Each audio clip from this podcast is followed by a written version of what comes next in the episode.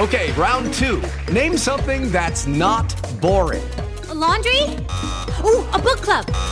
Computer solitaire, huh?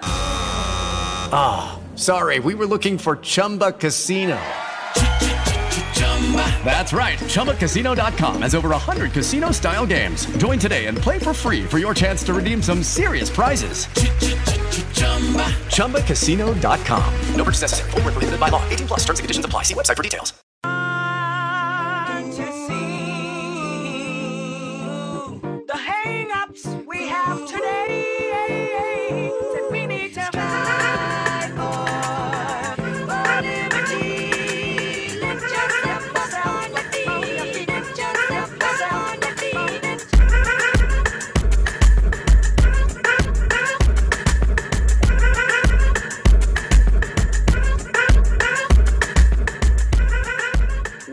Welcome into episode 130 of the Sources Say podcast, your go to Kentucky basketball and recruiting podcast on the growing KSR Podcast Network. I'm your host, Jack Pilgrim of Kentucky Sports Radio. Very happy to be joined once again by the one, the only Shawn Smith of Go Big Blue Country. Shawn, how the heck are you? 43 minutes later, we get this episode started. We've been on Zoom for 43 minutes just talking. Like who who call who gets on Zoom to have conversation? we sit there and we just go through life and the latest in in our schedules and what's going on and the latest gossip and we're like oh yeah we have a show to record and, I, and I'm like, we could have already been finished with work. Maybe this is why I don't get anything done. Is we just stay on the the call and talk the entire time. No, I apologize ahead of time too. Uh, I have an awful head cold, so if I sound horrible, I apologize. you sound lovely just just no no issues at all. Everything is just fantastic. Um so yeah it's been a little bit since we've recorded a show. So uh, over the thanksgiving holiday i actually lost my grandfather. So i will be going up to uh for the visitation and funeral and those things this weekend. So i've been kind of juggling planning those sorts of things and, and kind of just taking some time away. So i apologize for the delay but sean we are back and we are better than ever. But before we get into the action, I wanted to tell our incredible sources say listeners about our friends at the Daily Tip presented by BetMGM. I'm just starting to dip my toes into the world of sports betting, tossing a few bucks here and there throughout the week just to add, you know, a little bit of spice to the games I'd be watching anyway. After being completely out of the loop, I found the Daily Tip presented by BetMGM, and it's been an absolute blast following along with the experts. Sports bettors know just how quickly, Shawn, you know more than anybody how quickly the lines can change and when you've got a lot riding on those odds it pays to stay ahead of the curve. Host michael jenkins and chelsea messenger break down the big takeaways and make sure you know everything you need to bet smarter. With featured guests like bookmakers Audacy insiders and betmgm experts you've always got a fresh take on the action. As much fun as it is to bet on the game, it's even more fun when you've got the inside scoop. Ready to bet with an edge? Tune into the daily tip presented by BetMGM. Listen weekdays 6 a.m. to 9 a.m. Eastern on Audacy, Spotify, or your favorite podcast app. Shawn, a lot has happened in the last, I guess, uh, the last podcast we recorded, I believe, was the Reed Shepard commitment post. So we've got, what, three games since then? Oh gosh. Uh, Yeah. I, I think so. I think we've had three games since then. Let's talk about that first. We have a, a commitment coming up that I know a lot of fans have been waiting patiently for, and uh, there's been a change of plans, and I'll kind of address how we got to that point with Robert Dillingham. It's been one hectic, just absolute chaotic mess behind the scenes. So that's definitely a behind the scenes scoop. Uh, kind of story that I, I am very excited to share. And then I asked uh, some of our Twitter followers to share some questions with us. So we'll go through some of those to end the show. So, Shawn, let's kind of just recap this last three uh, game stretch for Kentucky. They, I believe, the last game that we talked was the Ohio game. So since then, they've beaten Albany 86 to 61, North Florida 86 to 52, and Central Michigan just uh, um, Monday evening 85 57. Uh, just kind of your thoughts after the team's start to the season versus what we've seen the last week and a half ish uh, of games. Yeah, and I've had a little bit of different view. I, I took photo for one game, so I didn't get to like really watch as much. And then one game I, I wasn't able to be there, but to me, the, the biggest thing is is it's it's just tune up games. They're they're taking care of business, and I know a lot of people are like, well, you know, are they prepared to play Ohio State and Notre Dame here in a few weeks? After going nine and sixteen last year, I'm okay with the schedule that was put together in November. They they needed, especially the way that they've had the flu bug, they've had injuries, they've had all these other things. I just think it was big just to get just to get reps and get game minutes. You're seeing Dontaie Allen kind of take on a role that has kind of presented itself with CJ Fredrick's injury and then Davion Mintz being out for pretty much a week and things like that. So I, I, think that that's the biggest thing that I'm taking away is, is guys are giving have been given opportunities to carve out roles and some of them are doing it. And then you still haven't got to see this team at full strength, but they're they're winning games. The offense is playing well. Oscar Tshiebwe's doing his thing. Sahvir Wheeler's doing his thing. Uh, the, the one thing I think that has surprised me to this point a little bit is I, I think we all keyed in on this team being a really, really, really good three point shooting team and probably taking a higher number of threes. And we've not really seen that the last few games.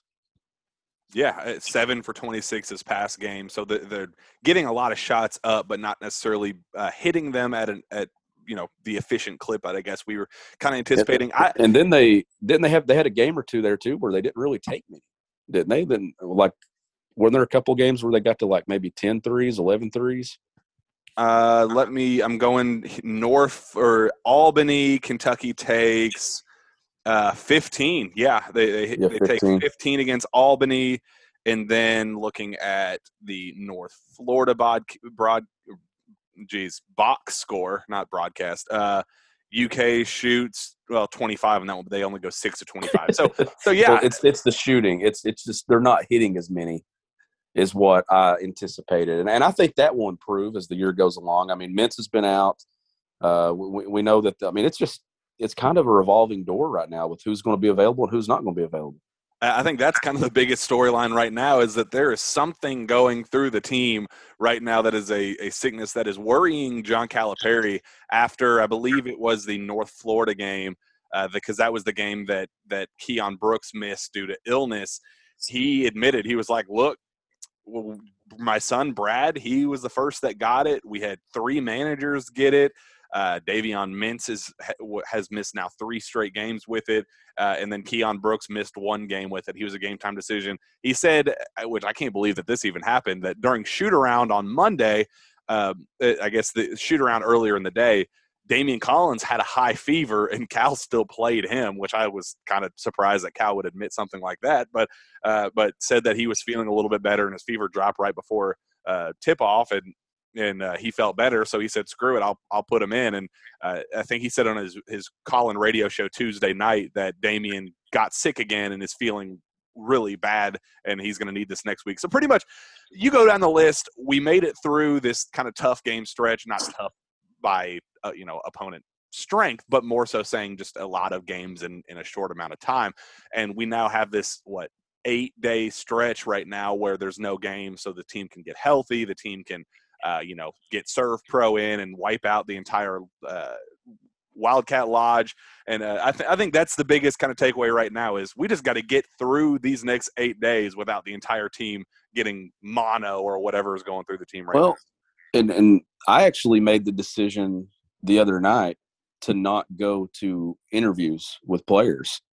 Uh, one because whatever bug is going through the locker room, and two, I'm sitting. I started feeling like I, I like I have a head cold and stuff right now. So I was like, well, I one don't want to go to them and get somebody else sick. So I mean, it's certainly going through it. It's it's going through my middle school team right now. Like I mean, we're all dealing with, and it's not COVID. It's just uh, whatever's whatever this respiratory virus is. I mean, it seems to be running rampant. Shawn Smith, super spreader. Yeah. Uh, I'm the one that got quarantined four times last year during the SEC part of the schedule. And then when it was all said and done, after all four quarantines, I end up with COVID. Yeah, my luck. go go figure. Um, Shawn, I, my biggest I think takeaway is just how I guess outside of the sicknesses themselves is just how quickly TyTy Washington has found his footing as a as a, a truly elite shooter and scorer at this level. Uh, I, I, thought it was pretty telling that he was uncomfortable against Duke, and, and you could really tell that he was getting to his spots, but he just didn't know. Um, he, he didn't. You, there was just an uncomfort there in that first game where you could tell that he's like, okay, maybe the spotlight's just a little bit too big for me. He was rushing things, uh, kind of uh, taking cons- long con- contested twos and just threes that weren't weren't falling. I mean, there, he went three of fourteen in that opening game, but ever since then, uh, he has gone over fifty percent from the field every single game but one. And the one game that he didn't shoot uh, 50%, I think it was like 46%. So he's been as efficient as anybody on the team, and he's upped his scoring margin to, uh, he scored t- 10 plus points every single game since that Duke game, uh, and, and averaging like 14.9, 15 points per game. Uh, as of today. So uh, I am really impressed with TyTy's ability to kind of take these games over and, and not like need a, a lot of he's not scoring a lot of points on a lot of shots. He's doing it efficiently. He, he's like scoring a quiet 15, a quiet 16, a quiet 20 every single time he steps on the floor. He's just uh, one of those professional bucket getters, and and uh, it feels really it's a big relief to have one of those guys on this team, Shawn. It is absolutely, and and when you look at that Duke game, you go back, uh, it's been the complete opposite for Trevor Keels, right? Like that was the guy that went hot that night. Ty Washington didn't have his best night, but it's been the opposite ever since that game. Would love to go back and play that game right now and see how that game plays out. Because if you get good Ty Washington, Kentucky has a really good chance of winning that ball game in New York against Duke. But TyTy's done everything that we kind of expected him to do in the preseason. He's starting to do. It's game by game that confidence is growing. The way he's playing with the pace and it, just the decision making, all of it uh, he is becoming that guy that we all expected him to be. And that was the discussion we had after that first game, right? Is if Ty Washington becomes Kentucky's guy, Kentucky's going to be a really, really good team. That was the one guy in the backcourt that I thought had to really emerge and score the ball, and he's really starting to do it. I think if you look at this roster up and down, I think it's pretty clear that three players have separated themselves as the the straw that stirs the drinks of uh, the straws that stir the drink of this team. I think that's Oscar Tshiebwe in the middle, that's Sahvir Wheeler at point guard, and that's TyTy Washington from a scoring standpoint. I think you know exactly what you're going to get out of those three guys every single time. You know, there's obviously foul issues, and if Sahvir gets a little too turnover crazy, or maybe TyTy uh, goes, you know, goes cold like like the Duke game, but nine times out of ten, you know exactly what you're going to get out of those three guys. And I think that consistent is really, really uh, impactful for this team. And that's something that's going to really pay off uh, long term. But I think beyond those three, I think you know every game you're going to get something out, at least out of one of Keion Brooks, Kellan Grady, Daimion Collins, Jacob Toppin, Bryce Hopkins, uh, Dontaie Allen. Maybe even Lance Ware you could throw that in. But probably I guess you could even say two. Two of those probably seven players. You know, uh, uh Kellan is going to go off for 15 or Daimion Collins is going to have a random 13 14 point game. Uh, maybe it's the Jacob, you know, Jacob Toppin steps in and goes 8 for 8. Uh, you know, eight points, eight rebounds, or something. Bryce Hopkins has his random, comes in and, and scores a couple. I know uh, during his call-in show, John Calipari said last night that Bryce might be the team's most effective uh, post player right now, and that they're going to work to get him more touches in the paint and more scoring opportunities in the paint. So that could be definitely something to keep an eye on too. But you it, you know what you're getting out of the main three in TyTy Sahvir and Oscar, and you just need one or two of the rest of the group to step up. And you know that this team's capable of of competing for a win. So I, that personally is what makes me the most optimistic. Is it's not like last season where somebody had to step up every single game, and it wasn't a guarantee it was going to be BJ Boston, wasn't a guarantee it was going to be Olivier Sarr, wasn't a guarantee it was going to be Terrence Clarke. You go down the list, it was it was just a crapshoot. Whoever was going to step up uh, on any given night. This team has three constants and a couple, several other pieces that could uh, go off in on any given moment. I think that's kind of a recipe for success in the long term. It is. I agree with that 100%. And you're and you're seeing this four out one in look really start to pay off for Kentucky offensively. I, I, think that that's why Oscar's having a ton of rebounding success on the offensive end. Uh, you're, you're, seeing other guys really start to get going. Uh, Kellan Grady's a guy that I want to see Kentucky really start to run things for as they get into this December schedule and into conference play. But the biggest challenge to me is just getting healthy, getting everybody back from injury, getting everybody over this bug that's going around. And and this is the time of year where things slow down. You don't have a game for seven days. Once they get in December, they got one Tuesday, and then they go to Notre Dame, and then it's a week, and then it's a, a few days before the Louisville game. Not as much basketball. There's a lot of practice time in this part of the year. The SEC schedule starts early this year, late December, and then they got High Point, and then into the, the rest of the league. There's a lot of practice time here over the next month. I think that getting guys healthy, getting everybody available, getting over this bug, I think that's going to be big for this team because you want Davion Mintz, Jacob Toppin full strength, all these guys going to Notre Dame, Ohio State. That game looks very, very tough. You and I were texting about it last night. There's tough games coming up for this team. Yeah, I mean, I that Ohio State game looks infinitely more difficult than now than it did before. I just think their low post presence and how physical they are, and and knowing that that's Kentucky's weakness, uh, even with Oscar, take him out of the game because they Ohio State did a great job of getting Duke's big men in foul trouble and kind of uh, trying to keep them out of the game. I, I thought it was really telling that that could be a really tough uh, matchup for Kentucky.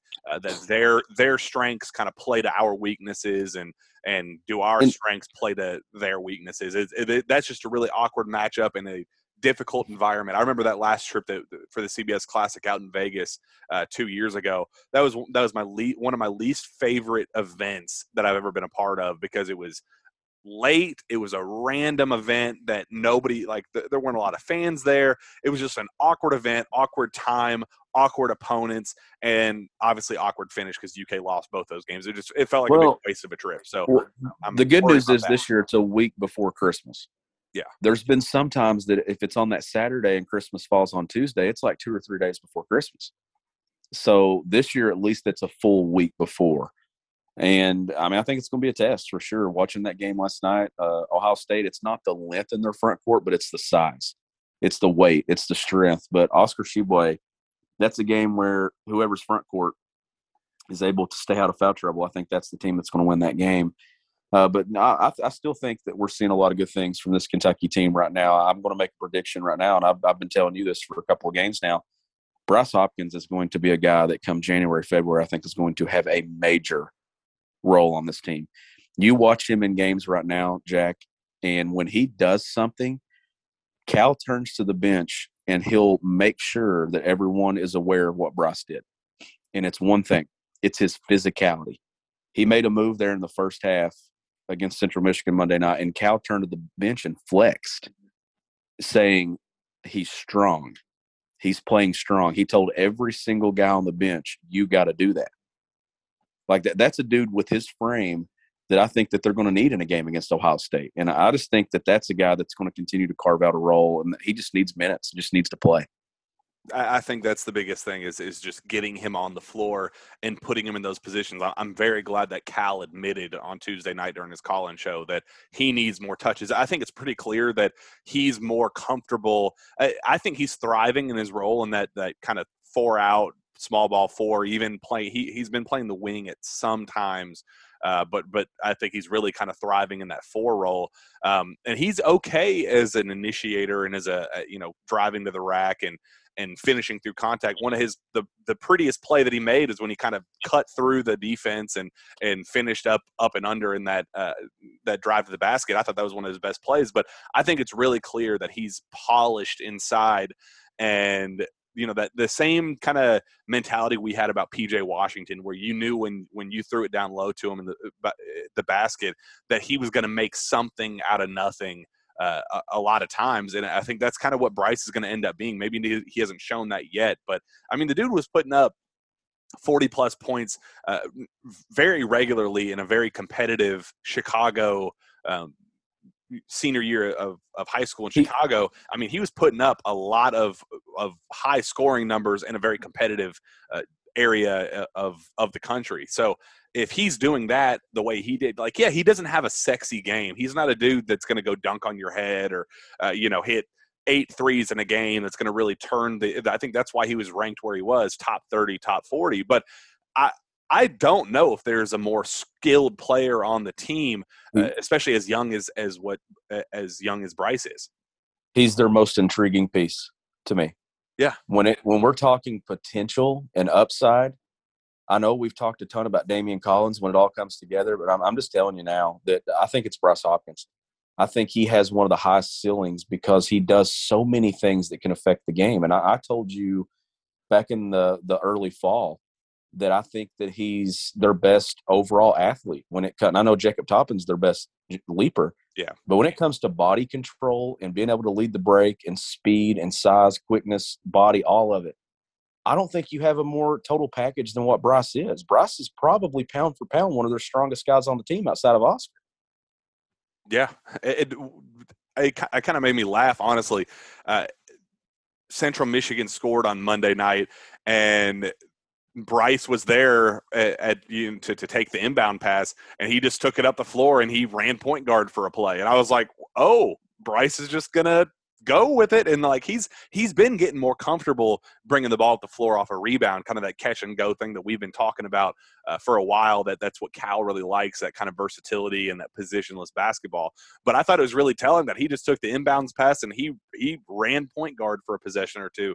And i was like well that clearly shows how comfortable cal is in, in him and what he's he's capable of doing.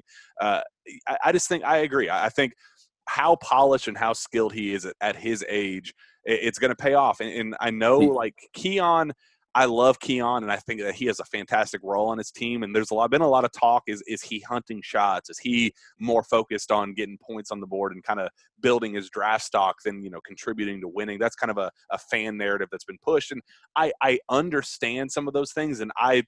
It, Cal may say that he wants him to take a million mid mid range jumpers in, in in games, and I, I couldn't disagree with him more. I think that he's way, way, way more effective attacking the basket and dunking on people and going to the free throw line and doing those sorts of things. But uh, I just think when push comes to shove, Bryce is more effective in his role than Keion is right now, and I I, I know it's uh, it's kind of hard to say because Keion is a junior and he's kind of that established vet and he's been been here the longest out of everybody.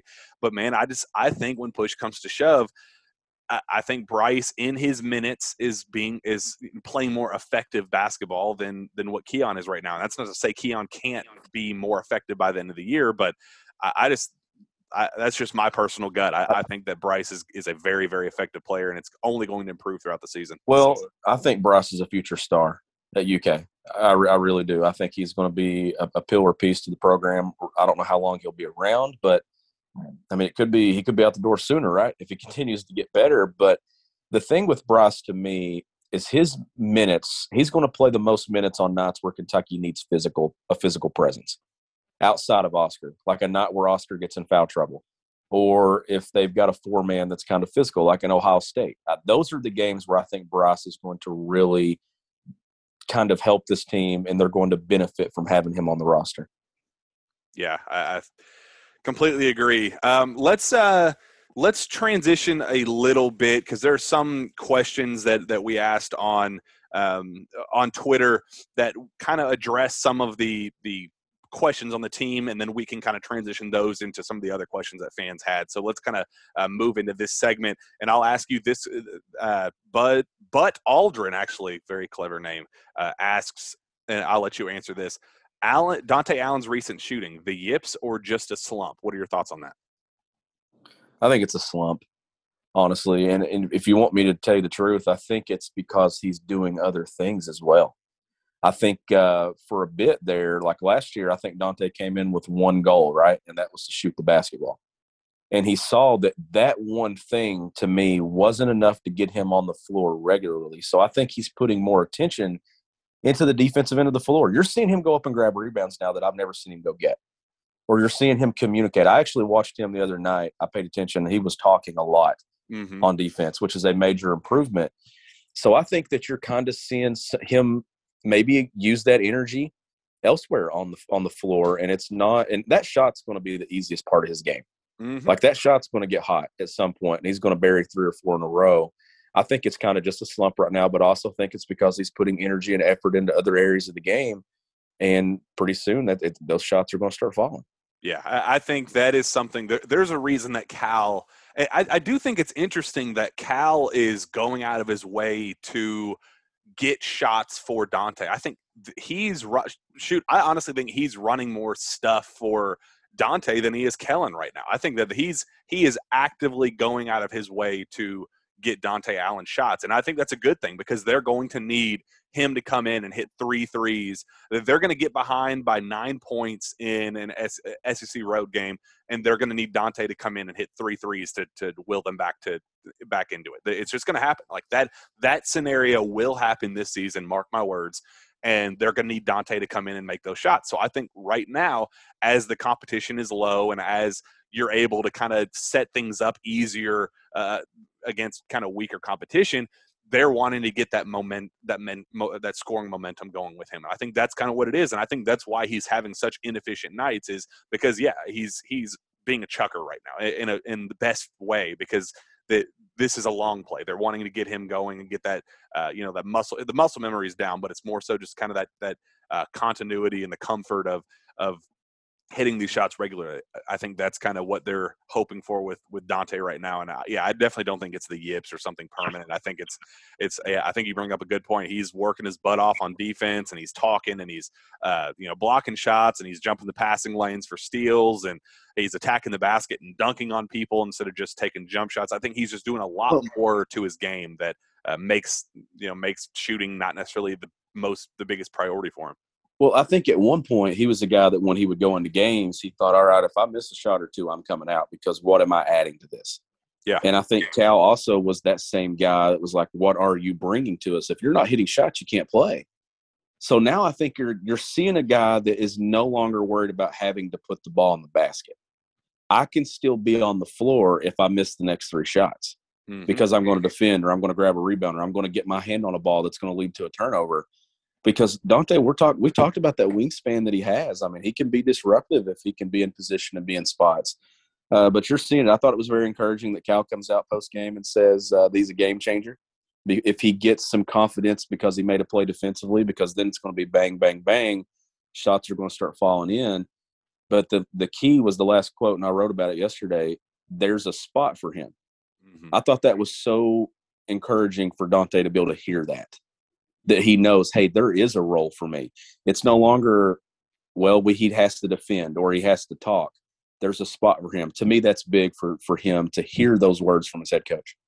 Yeah, I completely agree. All right, um, let's keep going down. But Aldrin asks three. He has four questions total, so we'll run through quickly on each of them. Uh, you, you, he. We just talked about Bryce Hopkins. He d- kind of doubled down on that. Bryce Hopkins has looked great most of his time on the floor. What does his ceiling look like, Shawn? His- ceiling, I, I think it's high. I really do. I don't know what it looks like, but I'll tell you that it looks very good because the games that he's went in, he rebounds, he leads the break. Uh, I mean, I'm talking about my middle school team right now, but I've got a kid that he plays the four for me, and I finally got it in his head that when he he grabs a defensive rebound, there is no point guard coming for an outlet pass. That is my point guard when he catches the ball and gets a rebound. Everybody else is running. Bryce does that exact same thing for this Kentucky team. You mentioned it. He brought the ball up the floor the other night. He gets a board. Your five man can now rim run. Your one guard can lead and run the break. Your two and three can go. Your four is your point guard. And that's what Bryce adds to this team. It's that ability to grab a board and go. He's a physical presence. He has very good feet too. And he's continuing to show that he'll take the three ball. And I think that that's an area of his game. If he continues to improve that shot, it just makes him more effective. Is that a guy that they play through on the block at some point? Do they try to post Bryce and maybe let him face up and do some things as well? Uh, I just think he has a limitless potential, honestly. Yeah, I think the last thing you said is the next step to unlocking that potential is get getting the ball in his is in his hands in positions that he's the most comfortable. That is he can play on the perimeter and he did a lot of that in high school, but he is his most polished and his most skilled and his most productive when he is in that face up five, six, ten feet out where he can kind of work the post and work the paint and, and kind of have that inside out game. That's that's really where he's comfortable in. And I think uh, if you want a name for what his ceiling is, it's it's PJ Washington. That's the name that guys said when he when he got to Kentucky. Cal, the first name that he brought up was PJ Washington. You talked to his coach back at uh, uh, Fenwick same thing said PJ Washington's kind of the guy that we're kind of modeling our game after and I I believe it's been a minute since he was he was recruited and COVID just kind of threw everything for a loop. I I believe that PJ Washington's dad spoke with Bryce's dad at some point about kind of playing the same uh, style and kind of the same timeline and trajectory. I, I think I may be totally wrong on that, but I, I know he had a conversation of, of you know similar value. But I think that's kind of the goal for this team is to have him be that PJ Washington kind of inside out. He's going to be able to knock down threes. Uh, Probably he's going to be a two year player, I think. And by next season, I think he is true all SEC potential. I think that's kind of what his ceiling looks like. All right, keep going down the list. Is there a point guard in the country playing better than Sahvir Wheeler? Asks But Aldrin. man, he's he's playing well. He still does those things that are Georgia habits. Yeah. You still see those. Like they're at the end of the half the other night, man. Kentucky's wanting to take one shot. You want to take one shot in that situation, and he comes down the floor. Uh, he, he threw. He, I thought I know one time he threw the ball up to Oscar, and Oscar had no chance of making a play. Uh, but you want to see your point guard have a, a presence of mind and a game awareness to you want to take that final shot because if I if I recall correctly, I think Central Michigan come down and got two looks at it, but they didn't score. Yeah. But overall, just what he does, how he affects the game, even if it's in a game where he has like six assists or so, like the other night, it's his defensive presence. It's his ability to be disruptive 90 feet from the basketball or 90 feet from the rim. Like he can disrupt you at any part of the floor defensively. And that's going to pay off when you get into league play, you get an NCAA tournament, and you get against some of these good guards or some of these teams that run really effective half court offenses. You're not even pressing. I know Kentucky's doing a little bit of a two-two, a two-two-one, and they match up man and stuff out of it, and they do some traps where the top two guys blitz the basketball and rush at it and things and try to create a turnover and speed teams up. But to me, you can slow teams down just by having him get on the ball. You're 19, 20 seconds left on the shot clock when you're trying to get into your offense after your point guard's tried to get the dang ball off the floor. yeah, I, mean he's the way he has has fit into this offense so seamlessly, and the the way we talked about him, and I I could not have been more wrong about about him as a player and what he brings to the table. And I know you were you were on the hype train before I was, and and pat on the back to you, but I just thought it was an absolute nightmare scenario to bring a guy that turns the ball over as much as he does and shoots the ball as ineffectively as he does. And the thing is, like, when he shoots threes, even still, I think, yeah, that's not going in. No chance that goes in. And I mean, yeah, when he breaks, he clanks the absolute hell out of some of those shots. And I'm, I is he that much better of a shooter this year than he was last year? I don't know. I re- I truly don't know. Do I trust him to take shots in late game situations? I probably not. But he's still effective in his role as anybody in college basketball. And I think that's the question. Is there a point guard in the country playing better than Sahvir Wheeler? Maybe, but I don't know if there's one playing his role better than Sahvir Wheeler's. I think that's probably the more specific thing. I think in his role, Sahvir is is absolutely leading this team to perfection. And I mean not perfection, it's not flawless basketball, but to to a, a very elite degree, and he's contributing to winning. And I think that's that's everything Kentucky could have possibly asked for whenever they got him out of the transfer portal. Yeah, I agree 100%. I, I loved his game when I turned on the tape, and I loved it because of the pieces that they have around him. And then so far, like I said, those Georgia habits are still there, but they're not as like they're not as obvious as they were a year ago. And I think by the time you get to mid January, February, they're going to be gone. But I'll also say this I'm okay with some of those habits. You know why? Because it's one of those things where you don't want him to get to the point to where he's not being aggressive. You mm-hmm. want to keep because his best he's at his best when he's downhill and running. Like I love when he gets to the rim and transition.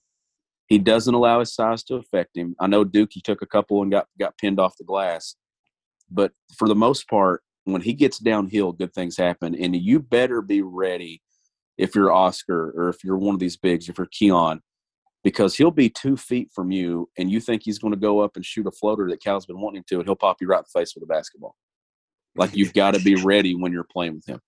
Yeah. It, it- somebody asked a question last night to Cal, um, but basically mentioned you only had five or six turnovers or whatever it was two two nights ago. Um, you only had five or six turnovers tonight. Three were Sahvir. Is do you want that to be a higher number? What what is your target number? And Cal said, yeah, I want it to be ten to twelve. Uh, because that shows that you're being you're playing aggressive. That's kind of what we're looking for. And he said, now I don't like that three of the six were for my point guard. I want that to be more evenly, you know, dis- distributed even evenly. But I do think it's telling that that's what he's looking for. He wants an aggressive number of turnovers, just not to the point of sloppiness. There's a difference between aggressiveness and a sloppiness, and I think that's uh, uh that's definitely. I think the right now the way Kentucky's playing, it's a recipe for success. May I think they probably could have been a little bit more aggressive against Central Michigan, but um, it's really hard to get any major like season long takeaways against teams like that where you know that it's going to be a 30 point bloodletting from the start. You almost have to take away kind of uh, overarching like the development from game by game, the progression from one game to the next, as opposed to the actual in game production, like the the growth from Dontaie Allen and the uh, you know the the continued success for Sahvir Wheeler and the continued success for Oscar and TyTy and those things. I think that's that's more of a takeaway than anything you could get from you know Kentucky shooting 43.1% from the field against Central Michigan and 27% from the three. And I, I don't think there's really many major takeaways from the game itself, but more so kind of how we're uh, trending in that direction. All right, last question from Butt Aldrin. How many SEC teams make the tournament? Ooh, that's a good question. Uh, how many? There's what? Is there six right now in the AP poll? I believe so. mistaken? I believe Kentucky, so, yes. Kentucky, Arkansas, Alabama, Tennessee, Florida, Auburn. I think those. I think all six of those make it. Is there a seventh? Uh, I'm going to say six. Yeah, I, that's probably what I I think the most recent uh Lunardi Joe Lunardi uh, bracketology I think had 7, I believe. I could. I could say. I could see seven. I, I think LSU could push. yeah. What do you think? Um I'm pulling up the well LSU's undefeated, by the way. I was going to try to ESPN bracketology. This is this is really great podcasting right now. We're looking up things on. I'll uh, say I'll say seven because I'll say one of LSU. I'm going to say one of LSU or Mississippi State or someone makes it. One of those teams that are going to kind of be middle of the pack. Um, I don't know though LSU. I mean, I don't know really know. I don't really know what to make. I know once we get once we get into league play, that first second week of January, I think you're going to be able to kind of get a clearer picture on who teams are. I've not honestly. I'm usually able to sit down and watch a lot of basketball, but I haven't been able to. And once we get into this time of the month here, where things kind of slow down and there's only one UK game a week, I can kind of tune in and watch some of these other games, and I'm I'm excited to watch. I, I have watched Auburn play. Uh, I've watched Florida play. I think Florida's very very good this year. I, I think the league is going to be super competitive, and that's why I think that the schedule for November was okay because you're going to have plenty. I actually said that on Twitter last night too because somebody asked, you know, I'm kind of iffy about this Kentucky ready to play Ohio State. Well, they already played number one. Yeah. Ohio State beat Duke. But to me, you're going to have plenty of opportunities between now and late February to get quality wins. You're going to play Alabama twice. You're going to play Tennessee twice. You got Florida twice. There's like plenty of opportunities. There's 10 plus opportunities to get very quality wins for your resume. uh, I just found Lunardi's uh, latest update. He has eight teams from the SEC in it. Uh, he has Kentucky as a three seed, Arkansas as a three seed, Tennessee as a four seed, uh, Alabama as a five seed, Florida five seed, Auburn seven seed, LSU eight seed, and Mississippi State rounding it out at as an eleven seed. So I'll say I'll say seven. I don't think eight will make it. I think uh, the teams will beat up on one another in the SEC. Uh, obviously, you'll look at non-conference resumes. I, I'll go seven. I think, but now possibly eight. Uh, but I'll set it at seven. This question is one that I personally had for myself uh, every time I've watched Gonzaga play, uh, and it's definitely something that I, I'm very interested to hear your take. Kyle Keith asks, seeing the production of Hunter Sallis and Nolan Hickman at Gonzaga, is it such a bad thing we missed on them now and got TyTy instead? They they got the better fit for what they need. Oh, you and I talked gosh. about that Friday night. I texted you and I said, "Can you imagine?" And this is not a knock on Nolan Hickman and Hunter Sallis. No, not at all. can all. you imagine if those two were having to lead this team right now? They just Sahvir Wheeler and TyTy are better for what this team. Sahvir Wheeler is where it starts, though. Like, I'm I'm going to say, if TyTy didn't have Sahvir, Ty Ty wouldn't be looking as good as what he does right now. Yeah. Like that, Ty, Sahvir Wheeler is the straw that stirs the drink to me for this entire team. Yeah. like that was the piece. But I mean, you're you're seeing those two right now, and that's a good Gonzaga team. I mean, they have really good guards, they have really good front court. I know the roles, but it's it's wild to think that those were the two targets, though. And I just don't think it would be very much very different for them right now at UK. Like I think that it they would I think that they would have struggled mightily, honestly. Um, and I know that the biggest issue was Jaden Hardy because Jaden was the guy. He was going to be in Hunter Sallis's role before, uh, before he, you know, kind of emerged as the G League type guy, and and Hunter was kind of the backup option to Jaden at the time. So. I, I understand that it's not saying that that's who this the previous staff prioritized was was Hunter and, and Nolan from the start.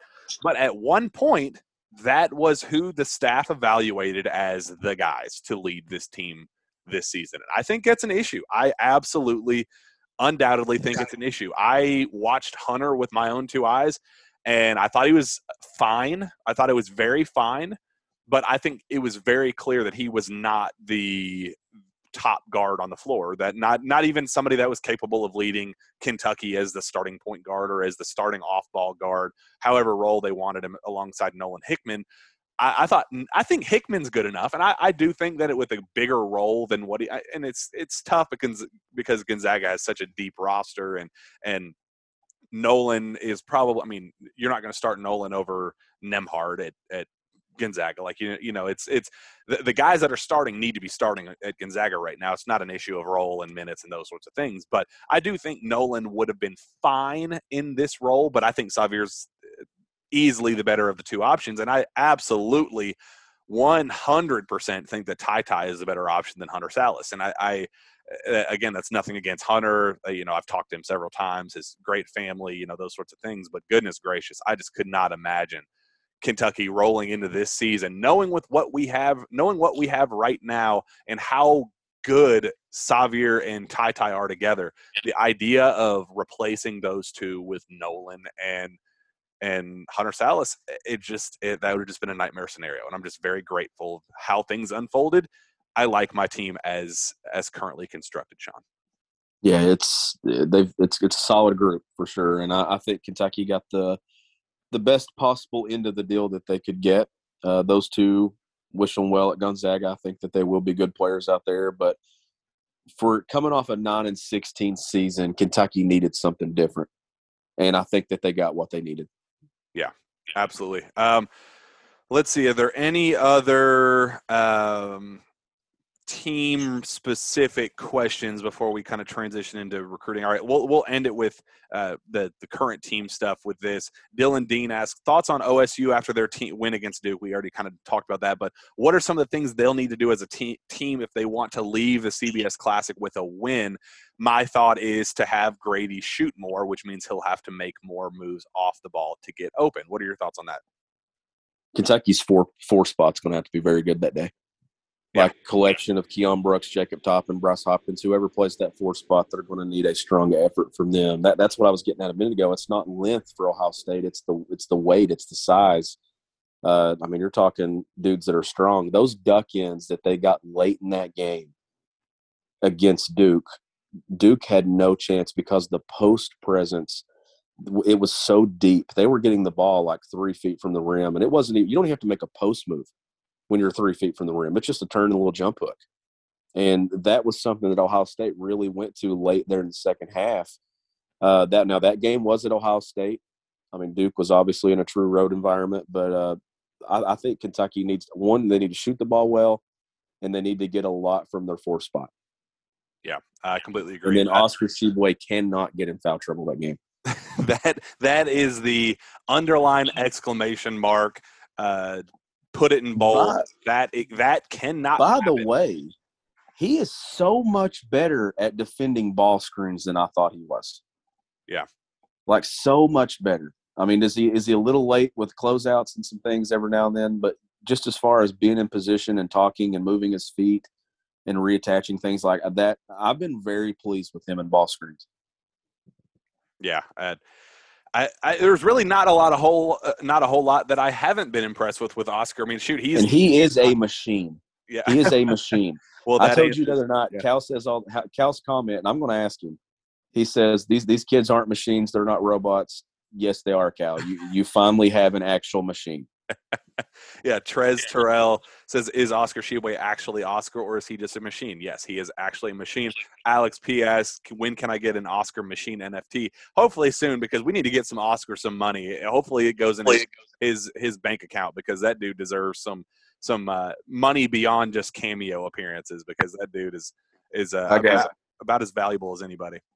I got the question for you here that we can answer next. Let me see if I can find it. Uh, when you and Shawn go on walks together, do you hold hands or link arms? Matt, we do both We with do. the same arm. We do. Yeah, we, we, we, we, kinda, link and hold the same hand. we wrap it's them like around a- each other, and yeah. It's like an over the top thing. You just had to be in Manhattan to see it.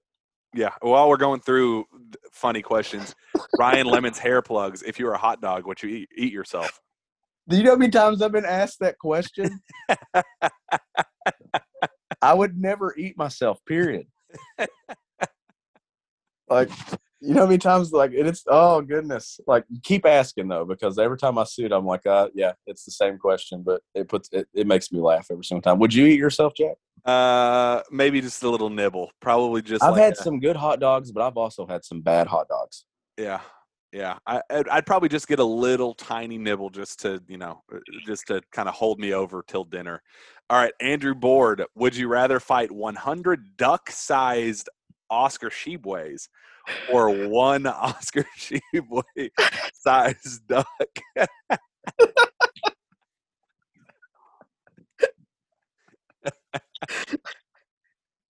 That's all you. God, that's that's the best question of the podcast. Oh, would you rather fight 100 duck-sized Oscar Tshiebwes or one Oscar Tshiebwe-sized duck? Oh God, I don't. It's got to be the hundred uh, duck sized Oscar Tshiebwes because, okay, okay, if we're know, if we're getting no, listen, if we're getting literal, an Oscar Tshiebwe-sized duck, it's you're fighting the duck, just a very large duck. It's But the still it's still the size of Oscar Tshiebwe though. Have you seen that guy? yes, but a hundred mini Oscar Tshiebwes is gonna take You- down one duck. Well, I'll say a hundred. Well, A hundred mini Oscars is Well, gonna take down a big duck. There's well, no here's way. my thing. Here's my thing. A hundred mini Oscars can turn into one big Oscar if you stack them on top of one another. So yeah, I would. I would much rather fight the duck.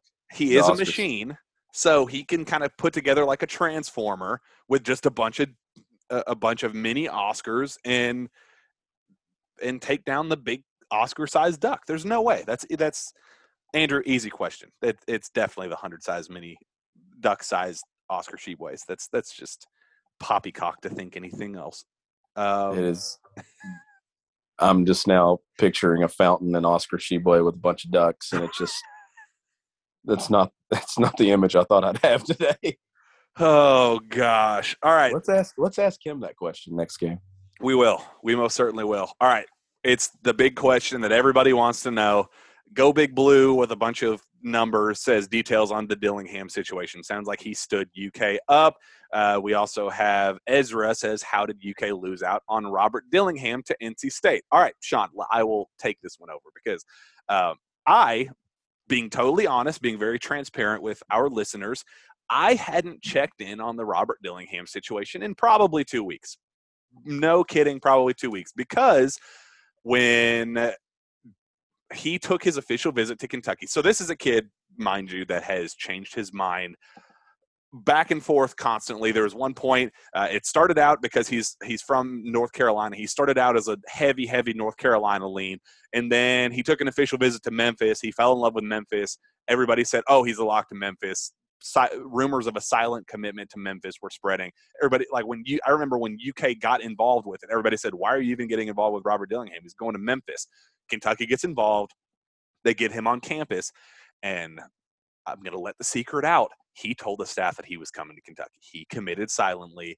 That's why every major media member and their mother said, you know, did the whole dilly dilly, wink, wink, nudge, nudge. We're going to get this kid soon. Like it, th- it- this was a, a secret that got let out, and eh, nobody was shutting down the rumors. Nobody was going out and going, whoa, whoa, whoa. Like Robert during interviews wasn't jumping out there and going, hey, I haven't made any decision yet. I'm still wide open. No, this is a kid that he told Kentucky he was going to Kentucky. He committed to Kentucky silently, and this was all over but the shouting. We were just waiting for the final thing. The only reason why it took as long as it did was because there was talk about him reclassifying the class of 2022, and and had he done that, he would have had to take two years uh, at Kentucky because of his age. He just missed the deadline as a reclass, so he would have had to take the Emoni Bates route where he re- he would be able to reclassify, but he wouldn't be eligible for the next draft. He'd have to wait till the the following. So this would be a kid so that he was thinking, okay, do I get the jump now? He's like 160 pounds, so it would be to you know get him in the weight room and get him used to you know the strength and conditioning program, those sorts of things. Kind of have a red shirt year, uh, adjust to the game, and then kind of take over the the following season. That's that's how far along we were with this conversation. It wasn't even the where or uh, you know any of those type of questions. It was how he was going to get there, when he was going to get there. It was done deal, locked to Kentucky.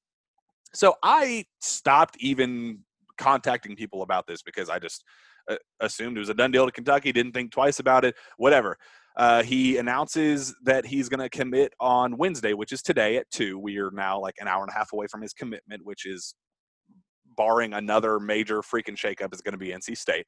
Um, last night, or I guess it was Monday night, when he announced that he was going to make his decision, Travis Branham, credit all credit to him because he's the best in the game, and there's a reason that he's the best in the game. He puts in the crystal ball pick for North Carolina State, and he writes this little blurb that says, uh, you know, I- the he was going to Kentucky, and everybody knew he was going to Kentucky, but I have a hunch that he's changing his mind and going to NC State. And everybody's like, what? Where did all this stuff come from?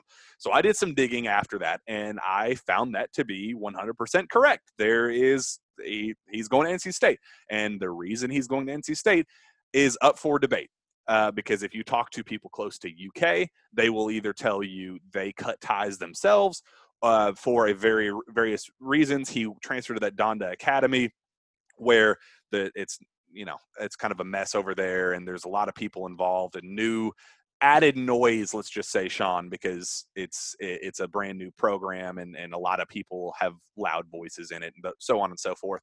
It was a kind of one of those circus deals that that cal just truly never deals with and i think that uh, was a conversation that they didn't necessarily want um, you know to, to keep kind of dragging that on that they didn't they don't like being part of of circus talk. There was also talk that uh, that nc state emerged as a very serious option within the last two weeks. Two weeks was the the exact timeline that i had heard because he was growing uncomfortable with the idea of playing with dj wagner at kentucky which a that makes me feel pretty damn good that dj's coming to kentucky as we all kind of expected because if rob is think you know kind of getting second thoughts about playing alongside him it, it obviously means that we're far enough with uh, DJ Wagner that that's even a point of conversation. So Shawn, that at least makes me feel pretty good about that side of things. Um, but that he didn't know about his fit alongside DJ, plus adding Reed Sheppard into the mix. There's uh, mouths to feed, so on and so forth. That was a uh, a talking point as well. That he didn't that his camp was not necessarily open to the idea of sharing the spotlight with the nation's consensus number one guard. Um, let me keep going down. There were potential eligibility concerns that kind of popped up late uh, about, you know, are these kids that are going to Donda, are they even going to be able to be eligible because that school was put together so fast? Uh, is the academic side of things even up to like is it uh, accredited the way you know are they legit for in the eyes of, of colleges? That part still remains. There are a lot of people out there that don't think that he will be eligible at the end of the day, end of the day anyway. And the biggest one the one that really kind of threw me off at the end of uh, at the end of all this is even with him going to NC State and with all this the tide trending he's from North Carolina uh, this is kind of about him going back home the, so on and so forth. Even still I was told that there's a chance that he doesn't ever make it on campus anyway, because there's a chance that uh, a he's ineligible, b uh, professional option could could you know step up. This this was always going to last beyond signing day. This was going to be a, an issue that we would be dealing with, waiting until the last second to hear if he would end up making it on campus at all. So was UK led on because they were told that he was going to Kentucky and and maybe he wasn't you know all the way set on it the way he told them maybe. Was did uk cut ties? Maybe. Did they uh, feel led on and then decide to cut ties as a result of it because they were like all right well this kid's obviously being wishy-washy with us. We don't want him uh, to deal with that. And with the circus side of things and the idea that he may not even end up on a college campus. Anyway there was long story short very long drawn out story short shawn there was a lot of freaking stuff going on in this recruitment that made it a hectic mess and i think as as much of a fan as i am of robert dillingham the player i think that there's just uh, this was something that i don't think would have worked out for kentucky at the end of the day anyway and i think there will be other options that uh, are just of effect, just as effective that won't uh, create as much of the headaches that this situation could have It sounds like you got it covered. You filled me in there too. yeah it's uh sorry it was a it I'm was a, still over here wondering how many ducks I need to fight. I'll I'll handle the nitty gritty of some of these recruitments. You just keep on counting those ducks, Shawn. I got my ducks in a row, and I'll keep breaking down everything I see between this Kentucky basketball roster. You, you fill me in all the the soap opera.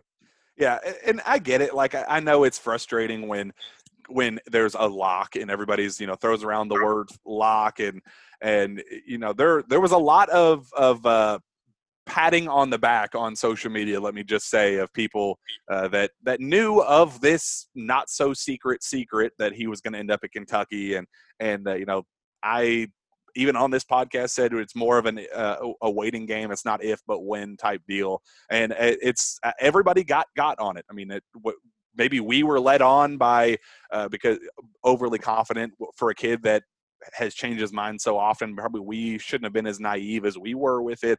I think this was a case that everybody got got by the same camp, and it happens. It's a uh, you know, I was I was 100% under the impression the staff was under the impression every big time. I mean, everybody that I've talked to in like the national media had the uh, Robert Dillingham commits to Kentucky post pre-written for like a month now. Ever since his visit to Kentucky, it's been pre-written. So I, everybody was led on, if you want to call it that.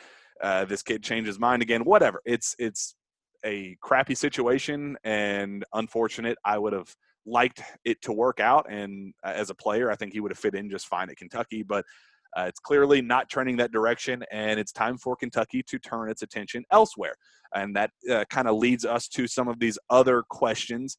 Um, let's see your thoughts on who we will land in 2023 og money uh, judd sowers why is cal recruiting three top 10 small forwards um, let's see thoughts on bayfall and chances he comes to kentucky from paul the prophet um, just kind of going down the list of all the big major recruiting things uh, oh the, you can answer this one real quick shawn the transaction do you think reed will crack the top 10 in the recruiting rankings what do you think on that I don't. Nope. I don't, I don't think you'll crack the top ten. it, do, you- do you think it's because there's other talent up top that you like better or uh, that this kind of is just who he is right now is the the kind of highest ceiling that he'll have at the, with with these rankings He plays at North Laurel High That's- School. yeah. I I just I just don't think that it's going to be not right now. I mean, maybe now. I don't know. I keep think I have to keep remembering he's only a junior.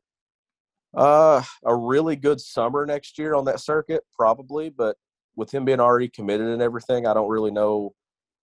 I don't know. I, I'll I'll say he'll fall somewhere around 15 to 22, somewhere in that range.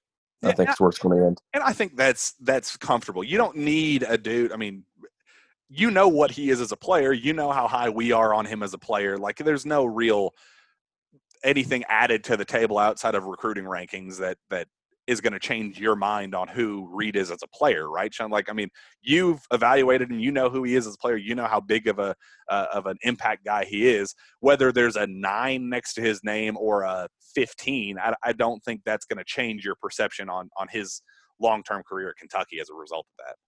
No, it's not. And very, very good player. Uh, I just think that it's it's harder to evaluate.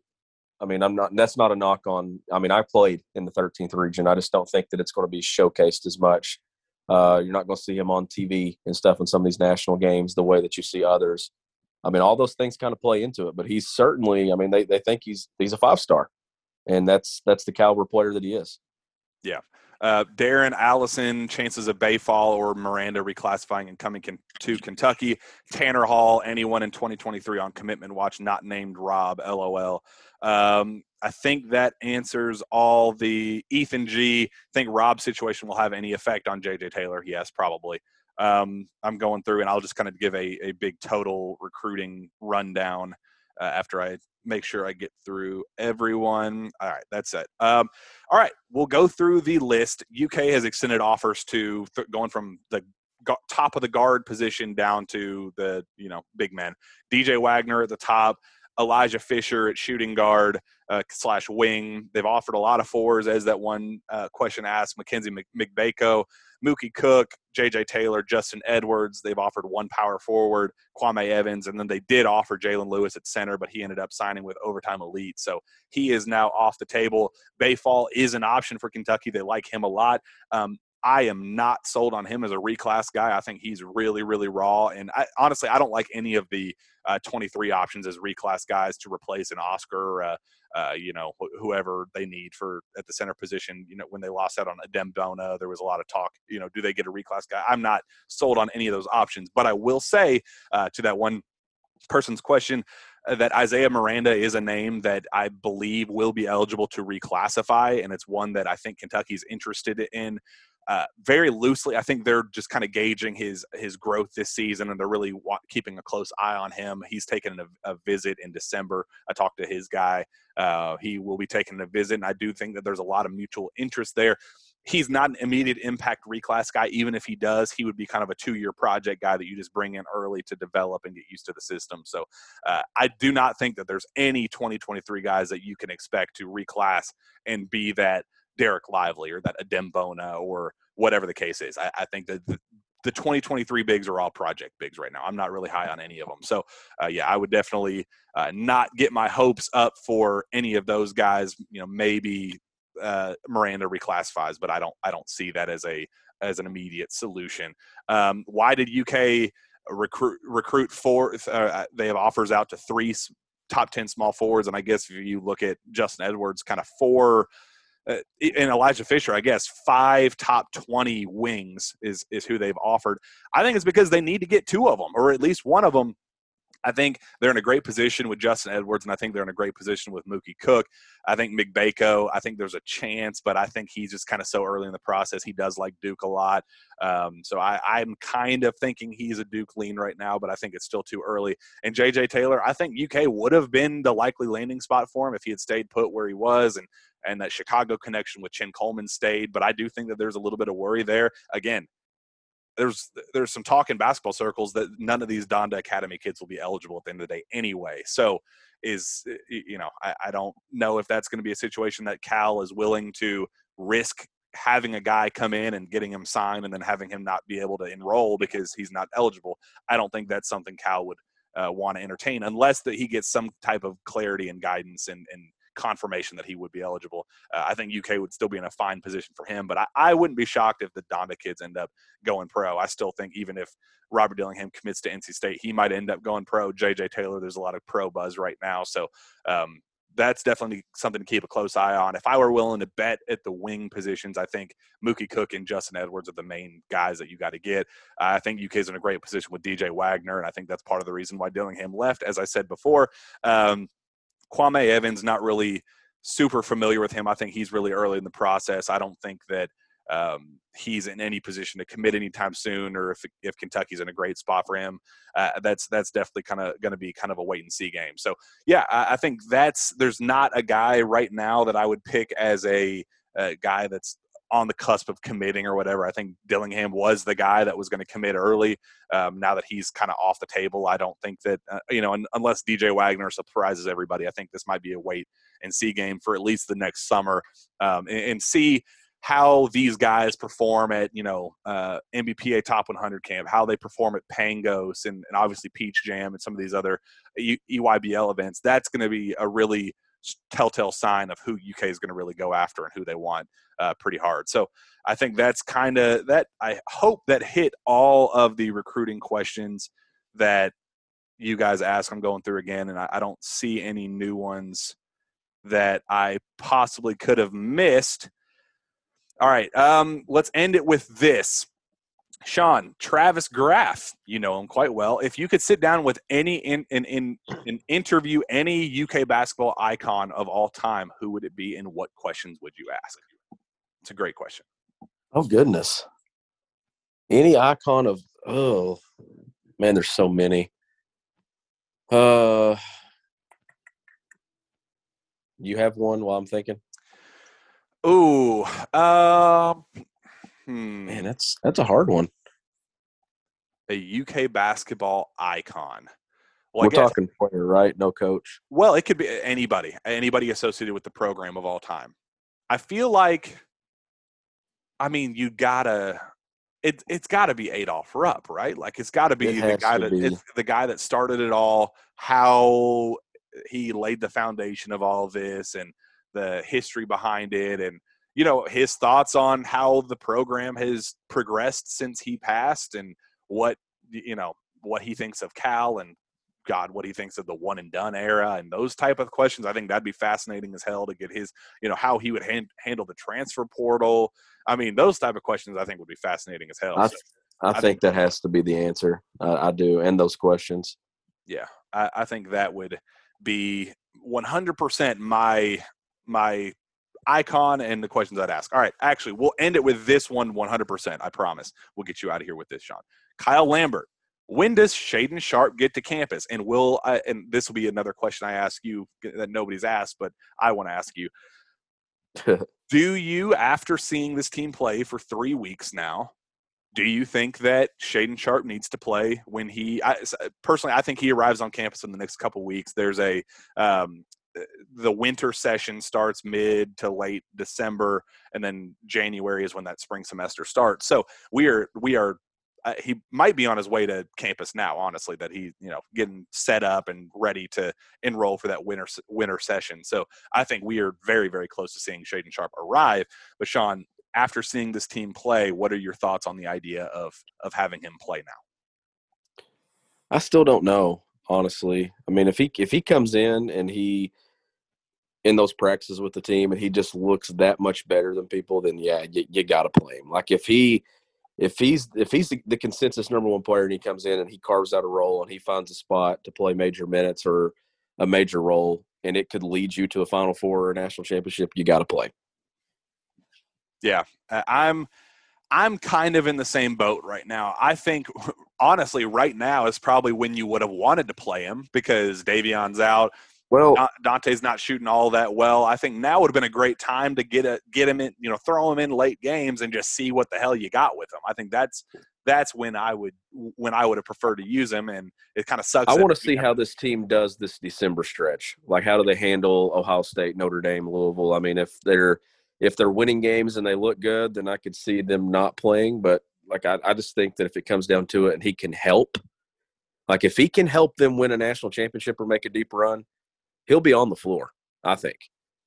Yeah, uh, that's kind of my assumption, and it's it's going to be a wait and see. And I think Cal, when he was asked about it, uh, he said something similar. He said, "You know, we'll see. We'll we'll see what he is." He said he may not be in shape. He may not be physically ready. Um, you know, you won't have any idea until you get him on campus and you could get a feel for him. You know, get your hands on him, see, uh, you know, how he responds to the competitiveness in, in practice and how he adjusts to, uh, you know, the physicality and some of those those questions that you know you know the skill is there, but there's so much more than just making shots.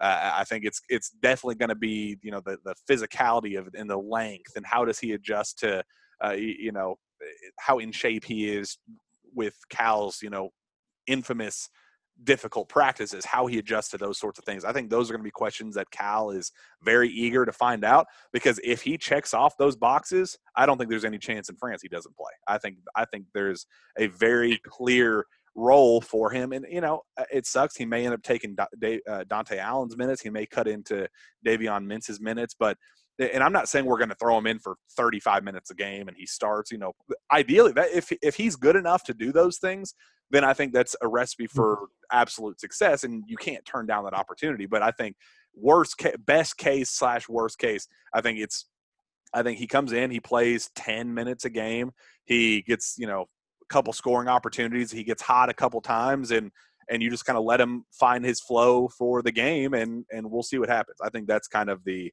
uh, my gut with him right now. I still think Well, like it's said I, I think it's too early to make a final decision one way or the other. It's one of those things right now that there's no rotation set. And Cal said it the other night that he thinks it's going to be a game to game thing. And and that comment right there makes me think that you could see Shaedon play. Mm-hmm. If there's no set rotation, I think Cal's going to try kind of try everything. yeah, that's it's it'll be a wait and see game. They will they will entertain the possibility just like Shaedon is entertaining the possibility. You talk to people close to him and they say, yeah, if if Cal wants him to do it, he'll be ready. I mean, we we've got him ready to play college basketball right now. He's not coming to play college basketball. He's going there to develop and and you know do his own thing, but if that's what Cal needs him to do, then he's going to do it. And I think that's a pretty confident statement that if their camp thinks, yeah, my kid is ready to go in there and compete right now at the college level, Well- then it- it's got to feel good for Kentucky fans. My hope is it's not in desperation mode though. That's true. like that's the biggest thing like uh we we've seen we've seen situations where coaches have had to go desperation mode and i i don't know like well there's i could see it playing out three or four different ways i want to wait until he gets on campus i want to see how this team performs in the next few weeks uh how the guards are doing what's the injury situation uh, and just what the rotation looks like. I know Cal said it's going to be game to game. At some point, that game to game is going to settle in. It's going to be eight guys. Like I fully believe that. Uh, once everybody's healthy, I think the rotation and everything will be carved out. But I just want to wait and see exactly what happens with that. But I mean, we'll see what happens. Yep. That is what we will do. We'll we shall see. All right, let's uh, get out of here. I know we went over on time, and I guess it makes up for since it's been a, mi- a minute since we've recorded. So uh, hopefully you guys enjoyed this shenanigans and us rambling through a bunch of different questions because we don't usually we don't often get to do that, and we we like the uh, engagement and the interaction. So we appreciate your questions, and we appreciate you guys listening as always. And Shawn, I appreciate you joining me as always. Where can fans find your work? You can find my work at gobigbluecountry.com and you can follow me on Twitter at gbbcountry. You can find me on Twitter at Jack Pilgrim KSR. Reach out to me via email at jpilgrim at KentuckySportsRadio.com. With that, we'll be back next time for another Jam Pack Sources Say podcast. We will see you then.